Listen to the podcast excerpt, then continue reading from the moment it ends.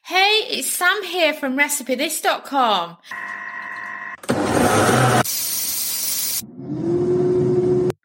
Today's kitchen gadget recipe is a really easy one and it's great for this time of year with Christmas just around the corner and that is Instant Pot. Are you ready? Instant Pot Christmas pudding.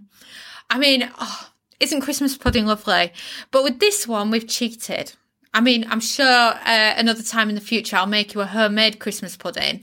But what I wanted to see is how the shop bought Christmas puddings would actually cook in the Instant Pot. After all, we're always told to pressure cook them, aren't we? And that the steaming helps and all that kind of stuff. So what about just getting one of the shop bought Christmas puddings? I think I got this one from Aldi would actually work out in the Instant Pot for something fun and different to do at Christmas time. So the Christmas pudding I had was the standard 400 gram size. So I think that's the same weight as a can of tin tomatoes. And then I also had one cup which is 240 ml of brandy sauce. Obviously, working on all angles there. And then to cook um, the Christmas pudding in the pressure cooker, you need to add the trivet, then add the Christmas pudding, but keep that uh, plastic top that it's got on it. And then pour enough boiling water into the instant pot to half cover the Christmas pudding. So for us, this was two litres, which is just over eight cups. So if you notice here, like our homemade instant pot sticky toffee pudding, jam sponge or treacle sponge, we're following the same method with the pudding. Then place the lid on the instant pot, set the valve to sealing and pressure cook for 25 minutes. Again, same length of time as making a sticky toffee pudding.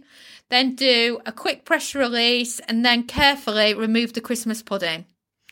Tip the Christmas pudding upside down and pat the bottom, and then it will easily pop out onto a serving dish and then pour over the brandy sauce. I mean, isn't that simple?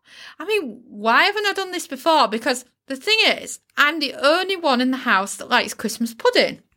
I know, weird, isn't it? That I'm the only one. And I was kind of thinking to myself, I would love a Christmas pudding, but I can't be bothered to make a Christmas pudding just for me. I mean, what's the point in that? I might as well just have a chocolate log and share it with everyone else. So the idea that you could take a packet one like this and pressure cook it is brilliant. And I'm sure you could take the smaller mini ones and do the same thing. And then you could fit a few of them in there if you're feeding more than one person for Christmas. I just think they're lovely. And then brandy sauce or brandy butter, brilliant on top. And then you've got your Christmas pudding sorted out. Oh, and are you excited for Christmas yet? I know I am. Thanks so much for watching and don't forget to subscribe to the Recipe This family. You can find us on Twitter, Facebook and Pinterest. We also have a weekly newsletter at recipethis.com forward slash newsletter where we share with you our latest kitchen gadget recipes, what we're cooking in the Milner kitchen and so much more. As well as this, we recommend that you subscribe to our YouTube channel and then whenever we have a new video, you will be the first to know. And if you want to know about all our future videos, then I recommend you hit the bell for instant notifications. But even better, we now have a podcast. It's called Magic with Gadgets. Simply search Magic with Gadgets on your favourite podcast player and you'll find us there.